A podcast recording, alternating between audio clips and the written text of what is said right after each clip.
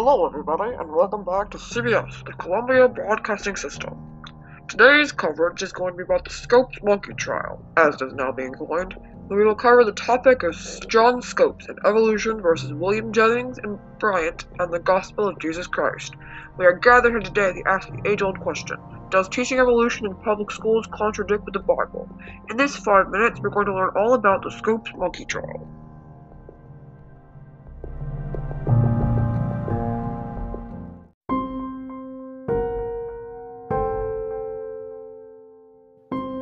It's 1929, and the ACLU is looking for a guinea pig to be tried in court to challenge the new law called the Butler Act.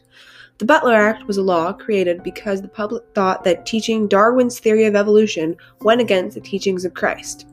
John Scopes had taught a lesson on Darwinism that April, so he agreed to be tried.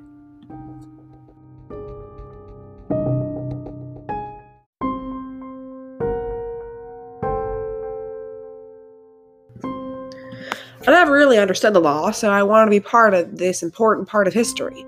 Or at least I hope this will be an important part of history. How did the Butler Act come to be? Yeah, well, there was a gentleman, John Washington Butler, and he was concerned about one of his former students going off to college and coming out believing in evolution and disbelieving in God. So basically, he went to the local government and convinced them that we shouldn't teach evolution in schools.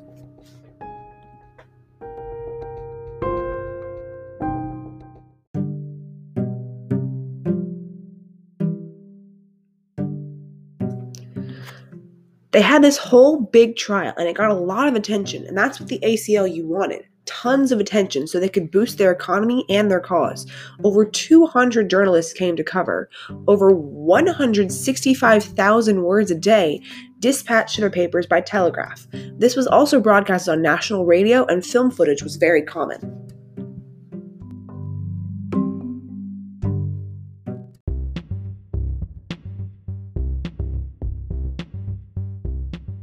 We shouldn't be teaching our kids evolution. We should be teaching them the words of the Father, the Son, and the Holy Spirit. Can science and religion coexist? Of course not. Science isn't real. We were made by God for God, not some big bang in the sky.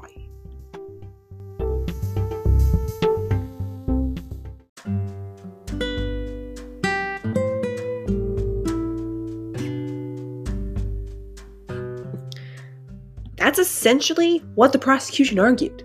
And it worked. Can you believe it? The jury found Scopes guilty and he was fined $100. That adds up to about $1,513 in 2021. So the prosecution won, but they didn't really.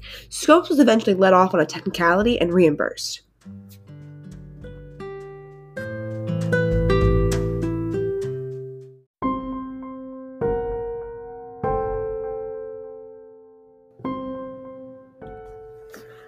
I hope you all enjoyed this snippet of real news on CBS, the Columbia Broadcasting System.